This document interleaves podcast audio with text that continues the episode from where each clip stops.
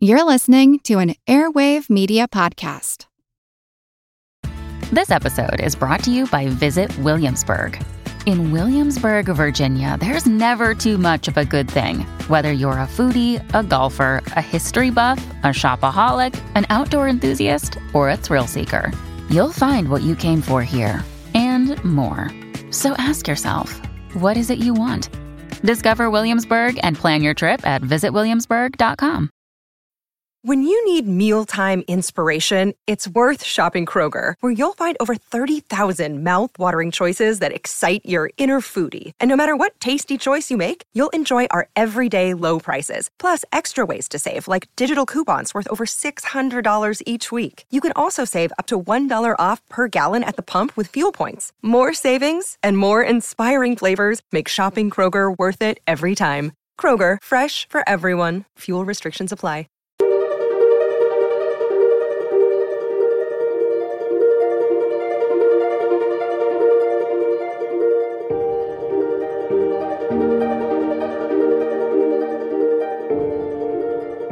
Welcome to All Creatures Podcast. This is Chris, and I'm so excited to welcome Dr. Julian Fennessy. Hey, Julian, how you doing? G'day, Chris. How's it going? It's great to be online with you.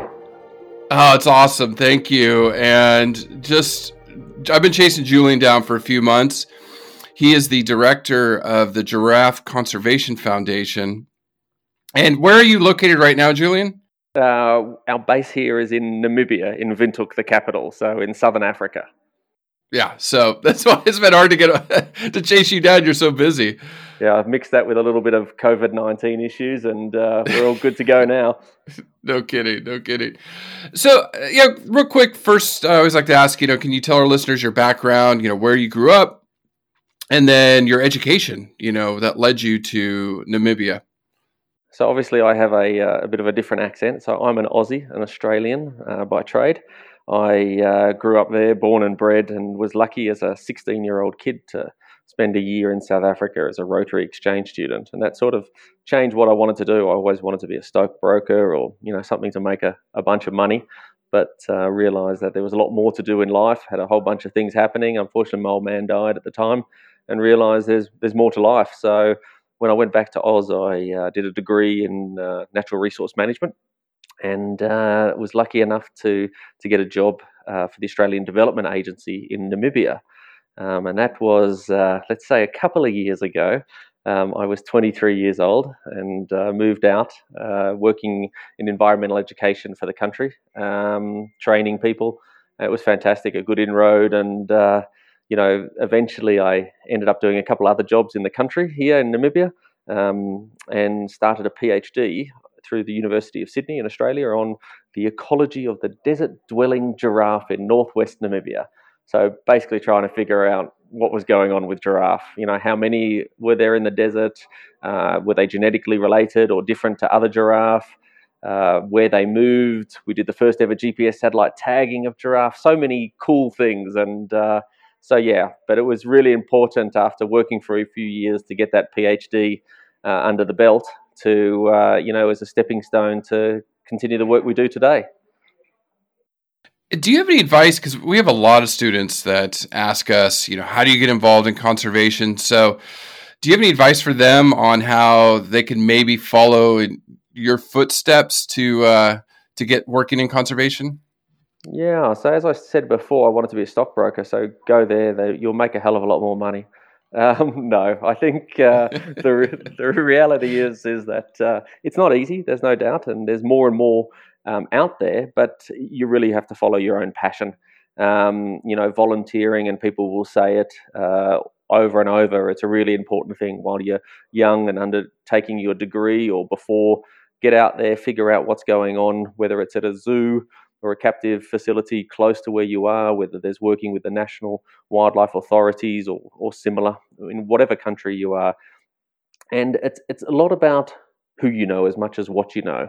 So if you've got a really good personality, you're really keen to get involved. Unfortunately, it doesn't always pay, but uh, get out there, do stuff, and then uh, the only person who ever makes this happen is you.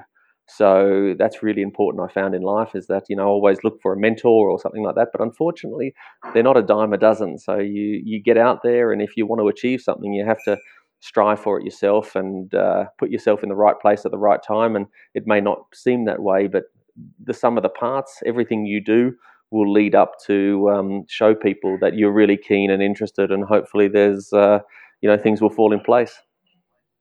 Uh, that's amazing advice, and uh, I, yeah, absolutely agree with you on that. So, how did you get involved with giraffes? You know, of all the species on Earth, and I know you were you said you were doing work in Namibia. How did that all of a sudden translate into doing giraffes for your PhD? Yeah, so giraffe definitely were not my uh, priority critter when I first wanted to, to you know, go into wildlife conservation. Uh, in Australia, there's all these tiny little beasts that run around in the middle of the night, and I realised there was not an interest to get up in the middle of the night. I don't like the cold. It's freezing cold here in Namibia at the moment. It's blue sky, but it's below zero. But um, yeah, no, I realised when we are in Namibia, I worked on a water catchment uh, study, and we were looking at uh, the impact of water on people livestock, and wildlife. And it was an amazing area, northwest Namibia. It included Etosha National Park, and Etosha is one of the most well known national parks in Africa. And uh, this catchment ran all the way through communal land and then through the Skeleton Coast National Park to the ocean. And so I was lucky enough to work on this project for many years. And during that time, realized well, actually, I, want, I started a master's because I thought I better improve my knowledge uh, and, and, and my uh, obviously uh, letters at the end behind my name, looking at elephant and giraffe and the interactions in the desert because it was just such a, a remote, you know, unknown entity. And the more and more I looked at it, I realized that, well, you know, there's a lot of people who do elephant work and there's a lot of egos around elephant conservation, but so little about giraffe. Um, and so I thought, well, you know, maybe I'm not the cleverest of scientists, but you know, the more and more I can understand about giraffe and find out more and share it, um, you know, we can sort of uh, learn a bit more uh, to be able to tell the world. And we're quite fortunate now that uh, that's how I got into giraffe, and ever since have done a lot of things uh, giraffe related in my spare time. And only ten years ago, we started the Giraffe Conservation Foundation, but uh, there was never a paid job in giraffe at all, um, and no one, I believe prior to the Giraffe Conservation Foundation ever worked full time on giraffe. So it really is about you know making your passion your life, um, and you know in between you've got to pay the bills. But that's you know the reality. yes, yes. And working in animals, it just you it's obvious. It, for anybody that's out there that works in animals or works for zoo, understands you're not going to get rich doing this, but uh, you're going to have a hell of a lot of yeah you're going to have a hell of a lot of fun there's going to be ups and downs like yeah. in any societal you know or job or whatever but you know it's what you make of it and uh, and i think for us for giraffe uh, we've been really fortunate and you know we've been able to uh, grow things and i'm, I'm stoked that uh, we fell across this uh, small critter Oh yeah, it's amazing. Yeah, it's pretty tiny, huh? Yeah. no, just a really quick, a quick shout out to Lauren uh, from Global Conservation Force, and then also Mike Bona, LA Zoo, who put me in touch with you, and they told me I had to talk to you. So again, just very giddy about just, this. Uh, I, could probably throw in there quickly if you get it in there. Um, you know, it's it's amazing you shout out to Mike because you know Mike will be the first to shout out about Mike. So that's brilliant that you got that in there. I love him. He's the best. It's cool. He's, yeah, him and I have become really good friends. So you said you started Giraffe Conservation Foundation 10 years ago. Were you part of founding that? Because I know you're the director. Yeah, so 10 years ago, you know, I'd been involved obviously in giraffe conservation efforts for a few years and realized need to do more. So, yeah, so I was looking around and then uh, found some with my wife and some others uh, who would uh, work with us to, to start an NGO. And at that stage, I'd worked a lot for NGOs, done consultancy work, worked for governments. Um, but you know, starting something is a little bit of a different thing. So, yeah, so we're lucky now. Ten years on, um, yeah, we're the founders and, and uh, directors, um, and you know, it's built uh, nicely and uh, since then, which is awesome. Yeah, no, that's great. That's great. I, I just want to throw this in here Would you agree that giraffes is kind of suffering a silent extinction? Not a lot of people know about it. Definitely, the the term silent extinction was something that we coined a few years ago, mm-hmm. um, as we realised that giraffe numbers were, uh, you know, essentially going missing before our eyes in some populations, and and this was sort of one of the basis of starting Giraffe Conservation Foundation. Despite us living and working in southern Africa for many years, um, you know, the problem is not here. The problem is essentially across Central, East, and, and West Africa, and where some of those numbers have declined, you know, significantly over the last 30 years, let alone the last 100 or more years. So yeah, we what we do see is that this silent extinction is something that's you know sort of not known to everyone out there. You know, we hear a lot about elephant and they are in threat, there's no doubt, but you know, if you think about giraffe, there's four elephant for every giraffe there are in Africa. Mm-hmm. So, you know, we've got probably 111,000 giraffe remaining in all of Africa, and that's all different types. And I'm sure we'll chat about that just now. But, you know, there's more than 400,000 African elephants. So, why is there not the, the media and attention around giraffe as there is around elephant or rhino? But, uh, you know, it's it's with guys like you and others that we're we're happy now. We're starting to share the the good news or not, as the case may be. Yeah. And there is positive yeah. news, and uh, and that's what we want to get involved with and can keep getting involved with. But you know, conservation is uh, is also about a game of getting your voice heard and um, mm-hmm. getting people involved. Yeah, you would think, especially giraffes are so beloved. I mean, at zoos, I'm sure they're in, in Africa. People just want to see them. I mean, they just absolutely want to see them. Definitely the I was going to say they're, they're definitely yeah. the most iconic animal uh, or African animal for sure. You know, if you've got elephant, oh, yeah. you've got Asian elephant as well. You've got rhino, you've got rhinos in Sumatra, India. But if you want something quintessential Africa, it's definitely a giraffe, and it's one of the most you know most important animals and priority animals people want to see on safari. It's it's a tick. It's a must see.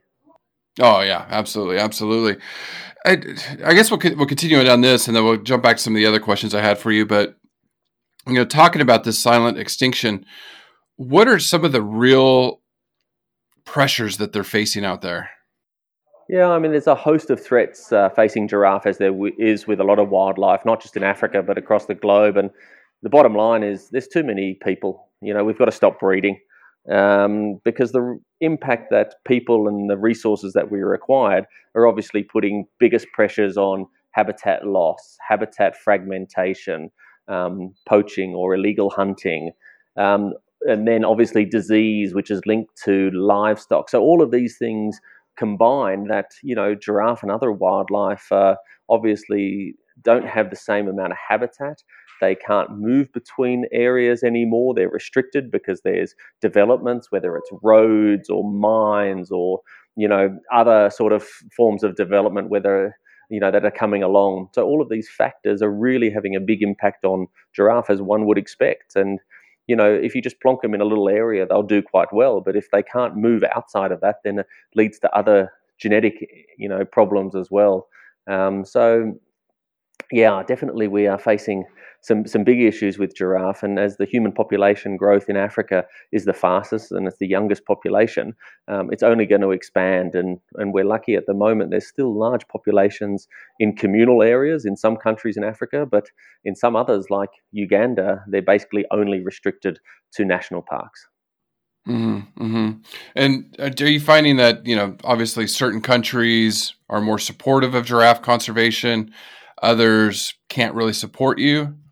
oh, there's definitely the good, the bad, and the ugly with regards to yeah. support. And you know, imagine working with one government. And you know, I'm not going to talk politics, but if you if you try to work with any government, you know, it, it's really challenging because there's lots of policies and legislations you have to go through. And we work in more than 15 African governments. Uh, at the moment, and so you know, at times it feels like it's an uphill battle, but when things do go well, and they're going well, we believe in many countries, it's the only way to do conservation. If you can get the buy in from the government, the support of the government, everything else will flow from there. And that's critical for long term conservation and uh, especially for giraffe. No, yeah, yeah, yeah. I can only imagine. I can imagine how difficult that is to to do that. So, what are your duties as director? Because I imagine that is a busy job. you are. I, I, thank you for giving us time. I mean, I can only imagine how you get pulled in so many different directions. Yeah, I mean, I, I suppose uh, you know the, the, the title of director is is just that, and what you do day to day. Um, I mean, almost hour to hour varies a lot. I think uh, a prime example is this morning. Let's say in the hour before we started chatting, I had a, a phone call with uh, Uganda with our veterinarian, Dr. Sarah Ferguson, who works up there desnaring animals, and we were just talking programmatic things. And then at the same time, one of the light bulbs uh, went out in the office, so just went and changed that. uh, had to look for the uh, air conditioning turner on or an offerer because it's freezing cold. Um, and then in between, you have emails, and you know we're doing a taxonomic review of giraffe at the moment. So we've got a whole, you know, whole scientific sort of academic um, component of that. And then next week we're uh, going out uh, translocating giraffe. So from my job, it's it's, it's very broad. Um, we do have a number of staff. I think we were we were doing the numbers yesterday, and we're looking at diversity, and we really feel we're you know we're amazing. We have 16 different nationalities working as the GCF team across Africa and mm-hmm. the world, and that's quite remarkable. And we only have 20 in the whole team, so it's pretty cool that we're so diverse uh, from all backgrounds across the African continent, Europe, um, America, uh, Australia. So we're four continents worth of people. And as a director, we basically, you know, we manage a lot of the operations. We've got a good team that we've uh, we work with, and everything from environmental education through to high-end scientific academic research to guide conservation decisions on the ground. And then, so GCF, uh, oh gosh, so what is kind of the mission? What, what encompasses everything that you do? So GCF is the only NGO in the world that focuses on giraffe conservation and management across the continent of Africa. So we are involved in everything from initially from counting giraffe, and a lot of people just thought we were a research organization for many years. But we had to figure out how many giraffe were they, where are they, what are the threats, and then from there we started to implement specific programmatic works like developing national strategies. So you know, before we started, there was no national strategies for giraffe in any country, and now I think we're six national strategies, and these are the, the backbone of then implementing them to drive good conservation efforts in, in these respective countries. Um, we have a host of students, masters, PhD students from across Africa and the world working in different countries. We've got staff in obviously Namibia, where we are, but uh, also in Uganda, Zimbabwe, Kenya, Niger. Um, so then GPS satellite tagging. We have the largest GPS satellite tagging program of giraffe and many animals, you know, probably in the world. We, you know, have have put out more than 180 GPS satellite units on giraffe and, you know, collecting data from across the continent. They're all solar powered, really cool things. Um, and we work with Smithsonian um, Conservation Biology Institute as a partnership. And, and this is an example. We, we partner uh, with them to help us with the scientific uh, questions we need answered, which then feed back into uh, conservation decision making. Or we'll work with African Parks Network, who are an amazing organization working across the continent helping governments to manage land. And we provide all giraffe conservation science and management decisions for them. Um, and yeah, then I suppose the sexy things that people like to see are the translocations. So picking up animals, setting up new populations, and we've been increasing our work, and that's something that uh, seems to be going well. And Southern Africa have been doing it for years, but the hard yards is doing it across East Central and West Africa, and that's where we've been putting a lot of effort lately. Right. So is that more for diversifying the genetics of the population? So translocations are for a number of reasons.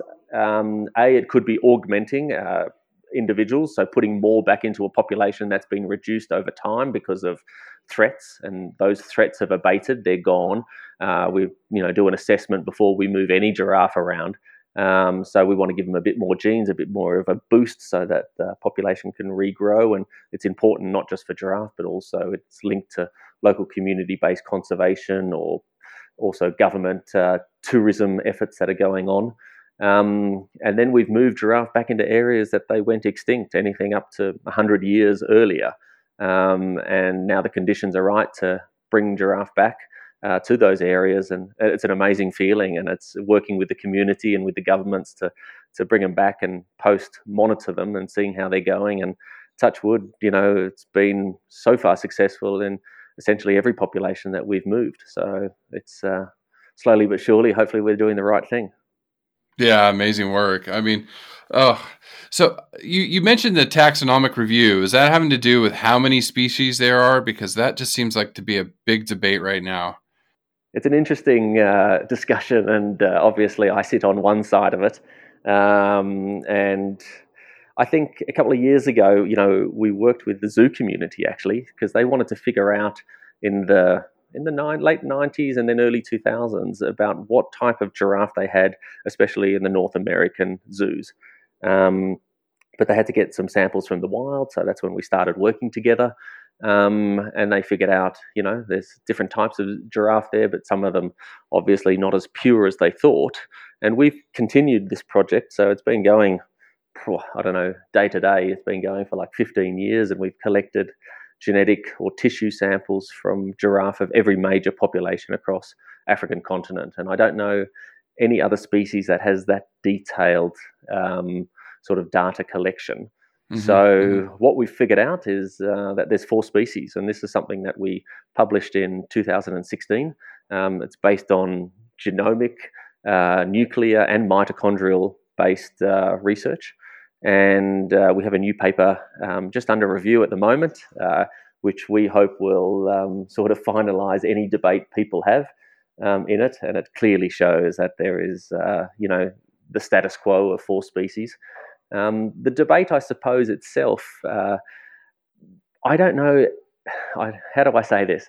I think it might be more of a personal issue that people don't like me and uh, oh, would prefer yeah. to, prefer to argue against keeping one species because I haven't seen anyone actually do any primary research um, mm-hmm. or taxonomic assessment, and I, you know, I find that a little bit challenging that scientists throw out a lot of ideas, but uh, they actually don't do the work themselves, um, and I almost think that people don't shouldn't have a leg to stand on if they actually don't do the work and come back with a rebuttal rather than asking questions. So I think that's where we stand at the moment. Um, I mm-hmm. think we're we're pretty clear that it's uh, four species. Um, taxonomy itself, as I'm sure you know, is probably half art, half science. Yeah. Um, and uh, you know, genomic and work these days is pretty clear in in what we're seeing, and and things may change in the future. But we need a, a mechanism to show that these animals are different, and if they're different, then we should be managing them. And that's really important for conservation. And it's not how we started, um, but it, it, obviously links in perfectly with what we want to do. If we've got one species of giraffe, they're listed as vulnerable in 2016. That's a great effort. It took us a long time to, to get all that data together with the team. Um, but what we figured out if there's four species, one of those species is least concern the population mm-hmm. in southern Africa is going up and has been going up significantly in the last 30 years. The other three, if you were to do an assessment today, would all be listed as endangered or critically endangered.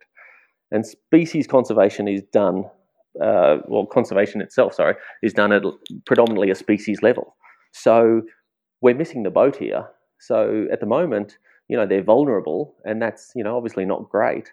But you know, a lot of the support then could go to Southern Africa, where populations in general are doing well. But we really need to focus, you know, on critically endangered or endangered species, and and this is where these arguments shouldn't even be arguments. We should be all on the same page that we're trying to conserve giraffe, um, and you know whether the science of it you don't you question just because of questioning for the sake of science. Mm-hmm. I think that's as harmful as anything.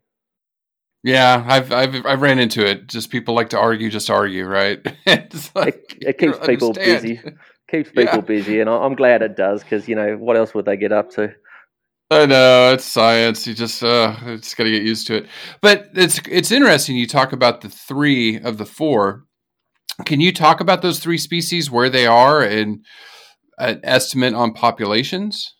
Yeah, so if we if we focus on um, you know, as I said, East, Central, and, and West Africa. So you've got the, the three species would be the Maasai giraffe, um, and that's predominantly in southern Kenya, throughout Tanzania, and the, the former Thornycroft's or Luangwa giraffe in Zambia um, is actually also a Maasai giraffe. Whether it's a subspecies or not, that's still to be decided. Um, but you know, to me, that's just semantics because um, what is a subspecies? That's another discussion. Yeah, yeah. Um, so they, you know, have declined by a little bit more than fifty percent in just the last thirty years alone. So we're talking about an estimated, you know, 36, 37,000 Maasai giraffe in the wild, which is not a great amount. But uh, then we go to reticulated giraffe, and reticulated giraffe are predominantly in northern Kenya, but their range expands into uh, southern Ethiopia and into uh, also neighboring Somalia. So those populations have probably declined by oh, about a little bit more than 50, maybe up to 60%. And their numbers, and this is just the last 30 years, um, and their numbers are estimated about 15,500 in the wild. So that's getting a lot less. Um, and then the last one, uh, what we call northern giraffe, which consists of the West African giraffe, the Kordofan giraffe, and the Nubian giraffe. And the Nubian giraffe, uh, we have in it the Rothschild's giraffe because they're genetically 100% the same and they look the same as well. So, but the combined number of the northern giraffe is just 5,600 individuals. So that's about the same as black rhino. And in the last uh, 30 years, there's been a decline of more than 90% of these giraffe in the wild. And I mean, that's massive. Uh, and, it's a, and, and that's why we have to bring this attention, not talk about as much 111,000 of giraffe. We have to talk about 5,600. Look at the power of uh, whether it's black rhino or gorilla or other conservation of uh, you know iconic species. We need to get this out, and we need to you know get everyone on board. Yeah, yeah, no, I agree. Yeah, uh, and, and conservation is just so complex, right? I mean, it's. Uh... It is complex, and there's no doubt about it. And you know, we have to come up with some arbitrary things. You know, species in themselves are quite arbitrary, um, but you know, we've got re- good reason now with good genomic uh, data to show that these giraffe are different. Um, and so we should manage them different and help the governments and those, you know, local communities or local NGOs that are working with them to help, you know, manage and conserve them before it's too late. I would hate uh, to knock back on someone's desk who argues with me and say in a few years' time, well, what if we had done that? Wouldn't have we saved them rather than arguing, is it this flavor or is it that flavor giraffe? Mm-hmm. Mm-hmm, mm-hmm. And do you find the locals? How do they? What's their opinions of giraffes? Because I mean, I understand elephants come in, raid crops, that angers them. Predators may may poach some of their animals every now and then. What do giraffes do that would anger locals or anything? Yeah, no. Luckily, giraffe have a a bit better uh, street cred than uh, predators yeah. and elephant and whatnot. So that's a, a good starting place to work with. But in countries like Niger or Niger in West Africa, um, giraffe do come in and they crop raid. They love their mangoes and their beans. So what we found out a few years ago, we had a, a PhD student and friend, uh, Jean-Patrick Suraud, who unfortunately has passed away now. Um, but he found out using GPS satellite technology and you know, field observation work that at night time the giraffe was sneaking into the village areas and eating this food and then running out again. So it was pretty sneaky sods. So what we uh, obviously with that we were able to advise you know village areas to let's better protect um, your plants, of course, so, and your crops. Um, can't be done everywhere because it's a big open landscape where they live in Niger. But uh, mm-hmm. so they, they, can be a bit cheeky like that. Um, but they do trample, obviously, in communal areas. They're walking through areas. So, you know, the fields of maize or mahango, the staple food, they do sometimes trample food, but in general, they're not dangerous. Um, so people have a much better opinion of them. They like seeing giraffe. They like that they're, you know, part of their local environment and history. Um, but of course, wildlife is wildlife, and you know they have to see that they're not a uh, an impact. There's got to be some form of benefit for them to stay, and that could be aesthetic just alone, or it could be linked to mm-hmm. tourism mm-hmm. or other things. Mm-hmm. And so, you know, tourism is a or conservation in general is a luxury. You know, day to day, you know, local people living in a community area, you know, food on the table, stay healthy. Mm-hmm. These are the most important things, and so working with local communities for conservation of giraffe and any animals is critical. It can't be just yeah. go in and do a sexy sort of translocation and move on. Um, yeah, you have yeah. to be there for the long haul. Yeah, I mean, uh, such a good point. How is ecotourism doing? Like in, I guess, with giraffes overall, but pre-COVID and now during this pandemic. Yeah, no, tourism doesn't exist.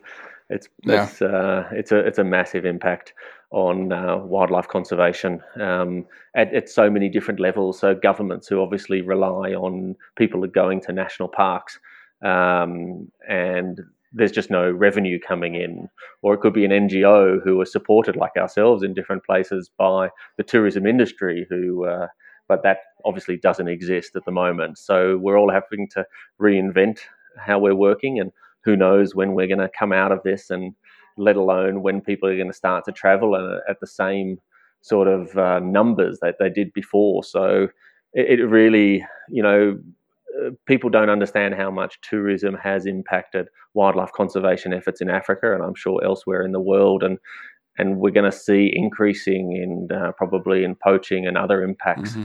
because the monitoring is just not there. Um, we're, we're, lucky we actually have teams on the ground still in many countries in Africa um, and that makes the big difference when you're African based for an African species versus a NGO who sits somewhere else in the world and flies in and out. So these solutions have to be in Africa with Africans. Um, mm-hmm. And mm-hmm. tourism has been a godsend, but as we know, it can be quite fickle. So yeah, we have to be clever, but uh, hopefully we we're trying to change that and uh, yeah. you know, do the best yeah. we can at the moment. Yeah, I know. I know. I mean, uh, the entire planet is going through this together, and it's. I'm just hearing some horror stories out there, and and um, you know, bless you for what you're doing. You're you're, you're still fighting the good fight. What uh, I guess I, I, had a question too. Like, what type of research projects? I, I know you talked about the the tagging, which is fascinating. So maybe you can expand on that a little bit. The satellite tags, but are there other research projects that you're currently conducting? So the GPS satellite tagging, we call it Twiga tracker because Twiga is giraffe in Swahili. Um, and at the moment, we in eight countries we have GPS satellite units which are solar powered. They're connected to the ossicone, which is another word for the horn of the giraffe. It's not a horn; it's an ossicone because it's an ossification of the bone onto the skull of giraffe, not a an additional horn. So there's one for people to look up when they've got nothing better to do. Yeah, um, But uh, and then what we we get uh, it's set at the moment to receive a signal every uh, one hour, which is a GPS location, uh, weather, and it could be you know other sort of factors we're looking at like movements. Um, and they are collected every day, every hour, and sent via satellite. And you sit anywhere in the world, and you can watch these GPS satellite movements um, happening. Um, and what we do this for is to figure out a whole host of things. A, it could be trying to figure out for anti-poaching. So in Northern Democratic Republic of Congo, in Garamba National Park, we've uh, working with African parks. There's a whole bunch of units on to help them figure out where are the giraffe moving, so that they can ensure that they're increasing their monitoring in those areas. Um, in northern Uganda, we've seen giraffe move across to South Sudan and back, which was never been reported before. Um, and then for translocations, we put these units on them so we can monitor them and the herd uh, where they're moving because some of these are very large landscapes. So we're finding some absolutely fascinating things. And during these COVID times, some of these giraffe moved much further and closer to villages or bigger cities mm-hmm. than we'd seen before. Um, we're still doing some analysis on that uh, with some partners at Senckenberg uh, which is a museum in Frankfurt, uh, which has got some big labs there that we do our genetics work, but they also have some very clever scientists who do movements, um, as long as with Smithsonian and San Diego Zoo Global. So we're, we're coming up with some really cool things. So that's an important project for us. But other other projects, we, we constantly have ongoing students doing work, and any master's or PhD student has to not only look at the theoretical side, but it has to relate directly to any conservation management efforts and decisions we want to do. So, let's say in Niger, we've got a, a, student from the Czech Republic working closely with a Benin student as well as a Nigerian student. Um, and they're looking at uh, what's happening in the big population in Niger of giraffe. It's in a place called the Giraffe Zone, uh, adequately uh, named, but it's in a community area where they're moving, what they're doing, how's the population growing. We've translocated some, so they're watching them and they're overseeing community eco guards that we work with to monitor them. And all of that information obviously is from an academic side, but then is fed back to day to day management. Um, I don't know, we've got projects uh, northwest Namibia with a Namibian student who is looking at uh, movements of giraffe and what they eat and uh, human community sort of interaction because we're trying to look at whether it's favorable to move giraffe back into southwestern Angola, which is a very similar type of environment. So we're doing assessments at the moment through you know the use of science and academia to see if this is the best way forward, and then we can come up with the practical solutions. Um, and essentially, those types of things we're doing in 15 countries at the moment across Africa. Wow, that's amazing. That's amazing. Oh, I could just, I, I could, some of my listeners like jumping up and down. I want to do that. I want to do that. So, it's, I'm, I'm not going to complain. I reckon we have an amazing job. And, uh, you know, the problem with these uh, COVID times is that you keep coming up with new ideas and everyone keeps telling me to pull my head in and just, you know, let's not start something new. Let's exactly. It's like, oh, what about this? What about that? no, I mean, and, and it's interesting you said that giraffes are ranging closer to cities.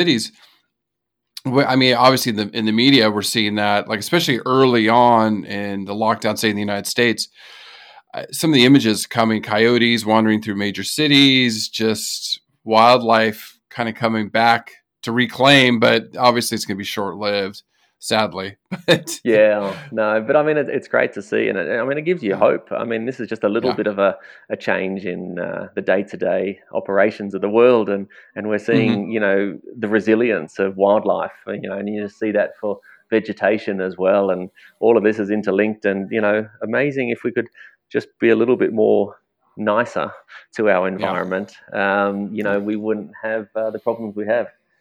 No, no, absolutely agree. Absolutely agree. So translocation, I'm just curious the logistics of that. So do you, I guess, select the animals, then dart them? My question is, how do you move a giraffe, especially with that long neck? Yeah, with a lot of help. So I think uh, there's different ways we do translocation. So one of the ways in, in many countries that we've done it is by individual capture. So you know we've we've done work in say a population, let's call it Murchison Falls National Park in Uganda, and we know where the numbers, how many they are, what different age classes, and then we're looking at younger animals, one to two years old, because they're relatively easy to transport. They've um, started to uh, obviously feed everything by themselves now um, and they're very healthy to set up a new population. So we go around we have a group of people, a veterinarian with some very potent drugs, some opioids that um, are about oh, torphine, which is also called M99. Um, you know, it's about 10,000 times more powerful than morphine. So, wow. you know, it's very scary drugs, and there's other drugs we use as well, can be mixed with it. But yeah, darted giraffe Within two to five minutes, it starts getting wobbly. You have a capture team jump physically out of a, a back of a car. You rope it safely to the ground. So it's like, you know, John Wayne style. Um, mm-hmm. around the legs, bring it to the ground. It can come down pretty hard, but they're solid beasts. You jump on the neck to hold it down because it's a lot like a horse. It needs that momentum or a camel to get up. Um, and you hold it down, put a blindfold on it, put uh, earplugs in, and give it a reversal drug immediately. And so for the rest of the time it's down, people are physically holding this giraffe down on the ground. Um, and then we put new put ropes on it uh, and guide it into what we call a chariot or a recovery trailer. And then often we take that to a either a, a big vehicle where they're going to move or into a boma which is a um, sort of a fenced area so that they can calm down for a few days, and then we move them all by truck. And some of those movements can be, you know, 50, 100 kilometers, and some of it can be 800 kilometers and take 48 hours. Um, so it's it's a lot of work, and that's that's one way. And the other way is what's called mass capture, is that you build a big funnel um, of sheets uh, in the middle of the bush where you know approximately where giraffe are, and it connects to a truck at far away, and uh, you use a helicopter normally, and light, and you chase these giraffe into this bo- um, big funnel area, and you close once they run in there, you close behind the curtains, and they just keep going close further and further down the funnel until they get into the truck. Um, wow. so yeah, it's it's a bit of madness. And actually, on mon- next week, um, we're heading out here in Namibia to um, to do uh, a host of translocations back into community conservancy areas, working with the government uh, in the country. And you know, this is one big way that you know we work is to try and increase the range of giraffe where the areas are now safe um, and working with the governments as well as working with community areas, and that's going to increase in future their tourism potential. Um, and it's awesome. It really is an amazing experience, and uh, when all goes well. That's uh, that's that's crazy. I got to ask these trucks: Do the giraffes just stand straight up, or do they have to bend their necks down? that they're really tall trucks. Um, yeah. So okay, yeah. we've got a mix of them actually. So we've got we've got some open trucks where their heads stick out, and so like in Niger, there's some cool videos on our uh, Vimeo channel or on our mm-hmm. website mm-hmm. uh, in countries like Niger or in Uganda where giraffe are going through villages and their heads are out and they're looking out and around and funnily enough they're really quite calm uh, doing that then there's other trucks where you know they go in and they're very tall ceilings sometimes they have to bend a little bit and you use mm-hmm. them only for uh, sort of shorter trips um, and then some people have really fancy trucks that you can uh, actually uh, you know sort of manually or electronically crank the roof up and down uh, mm-hmm. depending on the height of the giraffe because they normally stand um, maybe the young ones on a, a long trip they sometimes sit down but uh, for the rest of the time, they stand, uh, which is, you know, they're really hardy and resilient animals. That's amazing. That's amazing. Yeah. Um, can you just, I can imagine just going down the highway. Go, what the heck? oh, totally. The view as you go through these villages who have never seen a giraffe before in their life. And, you know, we've oh, interviewed wow. a whole host of these people after they've gone through and they're like, what was that? And they're like, I don't know.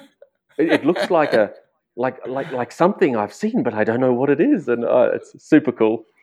Oh, it's amazing. I know it's. Oh, I would just. Oh, I'd love to see that. And I and I think I remember Mike actually. Uh, it was Laughs for Giraffes last year in L.A. where he showed some of those photos. I think he was with you doing some captures, but uh, yeah, no, Mike yeah, was, was, out with us capturing some giraffe in northwest Namibia and yeah. uh, got his heart racing a little, which was always fun. So yeah. it, it, it is crazy times, and you know we've done it enough now. We we know what we're doing, and it's good to have uh, guys like Mike who you know share giraffe conservation news with huge audiences back at their mm-hmm. zoo in LA. And uh, so mm-hmm. for him to experience it and be able to share that with others, uh, that's what we love. Yeah, we love telling the stories too about how these zookeepers, you know, go around the world doing stuff like that. You know, Mike's done that, and and a few others. It's just it's amazing uh, the work they're doing. So, what would you say are some of your most successful conservation projects, and and kind of what those looked like? So, I think uh, you know if we look at the last five years, we've through giraffe translocations, we've been able to increased giraffe range again in Africa by more than 5 million acres.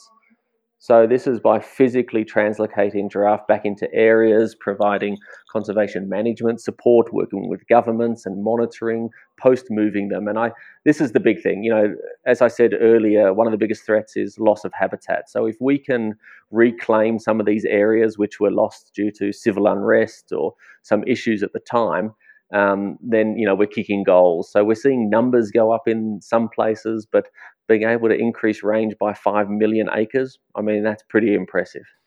Yeah, that's huge. That's huge. So, so that's definitely you know the biggest part. Um, but a lot of that is built on you know the foundation of our scientific research in the beginning to figure out what's going on, where it's going on. It, it's not that sexy, um, but I think uh, you know understanding that there's four species of giraffe now, we can provide targeted conservation management support in those types of giraffe in those areas across East Central and West Africa, so we can make a bigger difference. Right, and have have you seen like getting the locals involved? Have you are you guys involved doing that or other NGOs as far as why giraffes are important and why they may want to help protect them? Yeah, we have a, a, whole host of different programs, you know, community based conservation efforts. So in northern Kenya, we work with the San Diego Zoo Global on a program called Twiga Walinzi.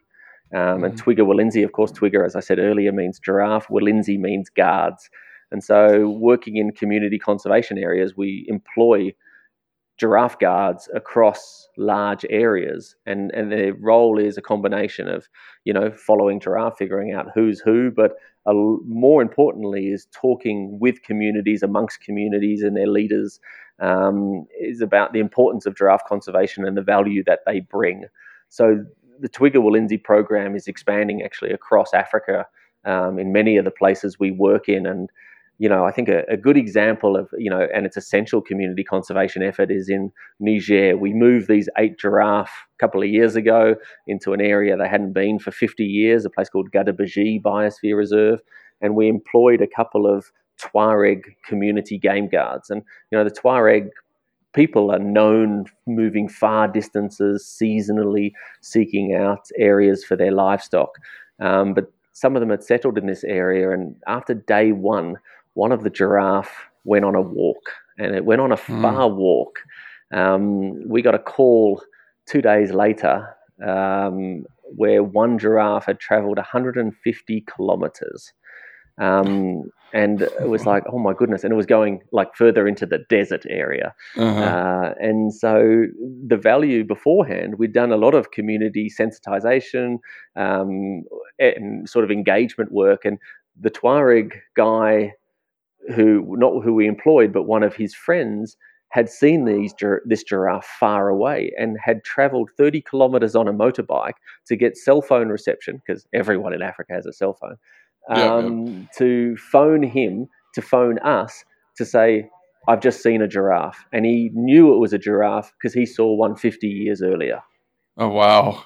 So th- this cannot be underestimated. You can't just, you know, in a national park or similar, you can just, you know, do the old lockdown conservation effort. And some countries that's really important because that's all that's remaining. But um, it's really critical to do human dimension efforts outside of national parks where giraffe and other wildlife roam, or if giraffe just live in community areas. Northwest Namibia I mean, we started working up there in you know the mid late '90s, and we continue. It's the longest um, ongoing monitoring of giraffe population ever, and we have a constant feedback to the community. We know you know loads of people when we go. I mean, I get WhatsApp messages. They saw this giraffe on that day and whatnot, and and this is it's creating a network, and that's what's really important. And and a you know it's a passion. If people happy to see Giraffe still there, then uh, I think we're doing our jo- job.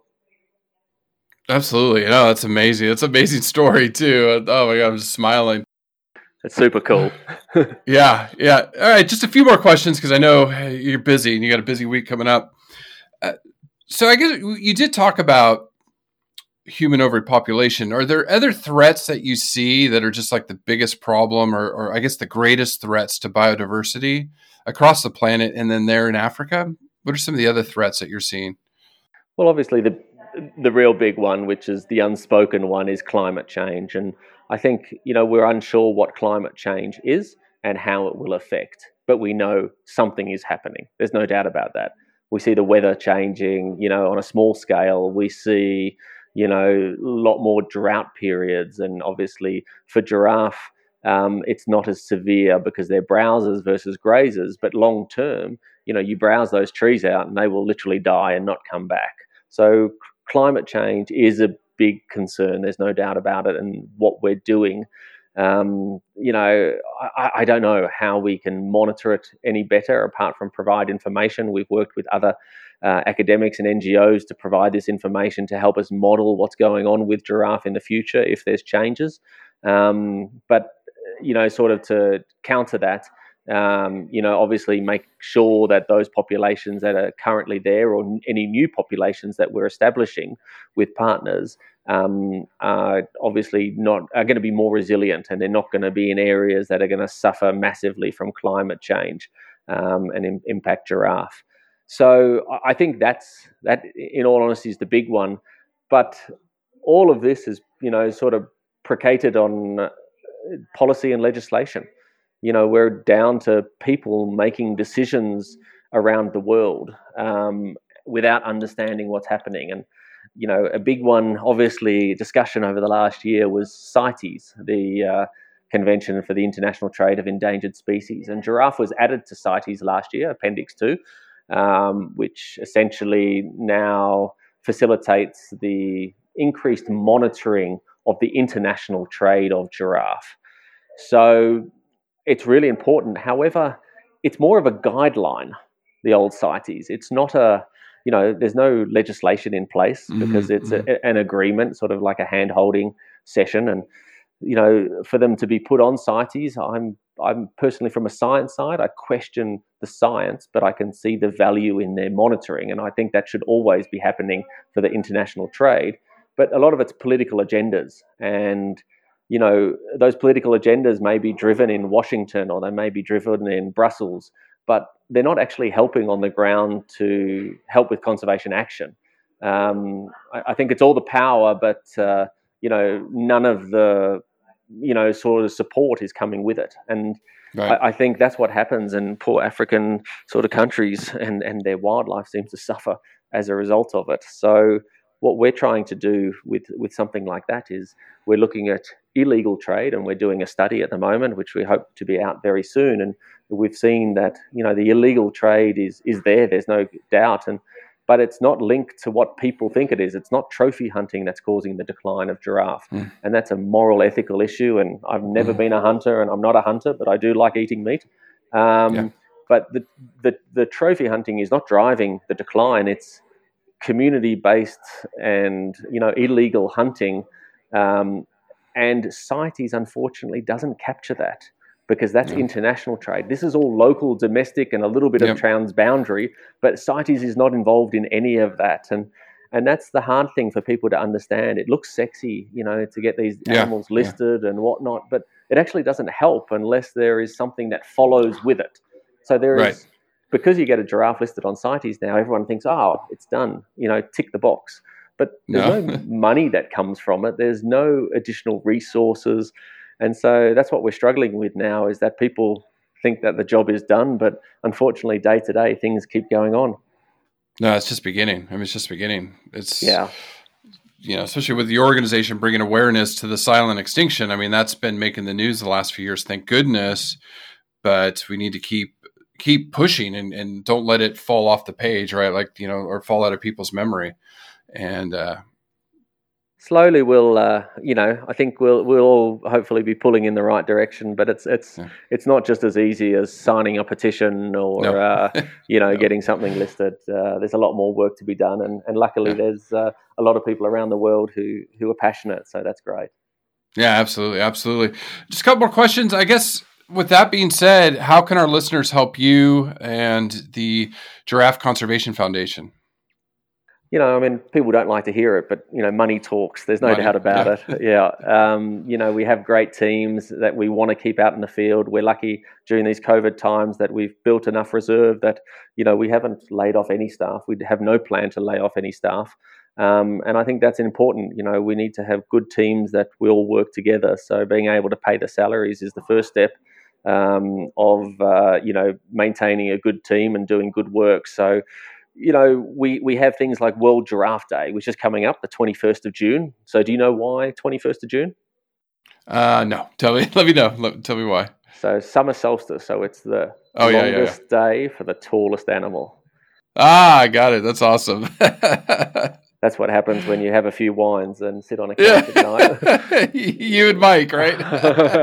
Come up with this stuff.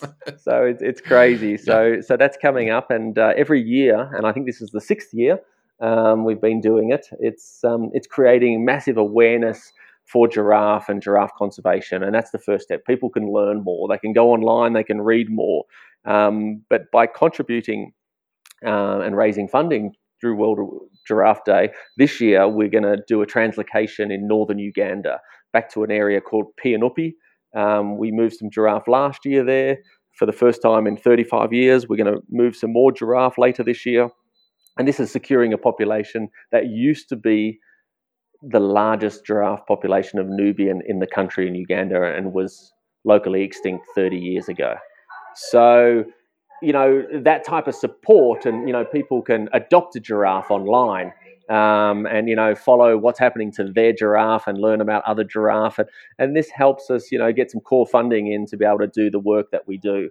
Um, but yeah, educate yourself um, do a little fundraiser or donate online um, and get in touch with uh, GCF. Also, there's a lot of social media out there um, that they can look at for Giraffe Conservation Foundation. You can, you know, there's lots of videos. There's lots of what I call book face, but it's Facebook. Um, yeah, and Twitter and Instagram. So yeah, okay. really, really learn more. That's that's the key.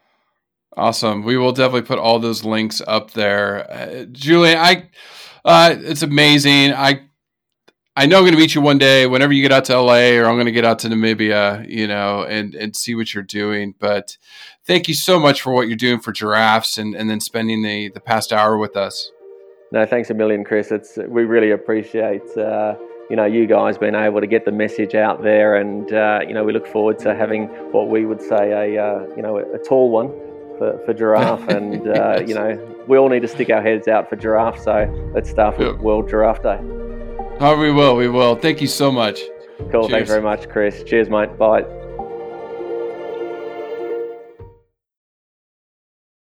As a long-time foreign correspondent, I've worked in lots of places, but nowhere as important to the world as China.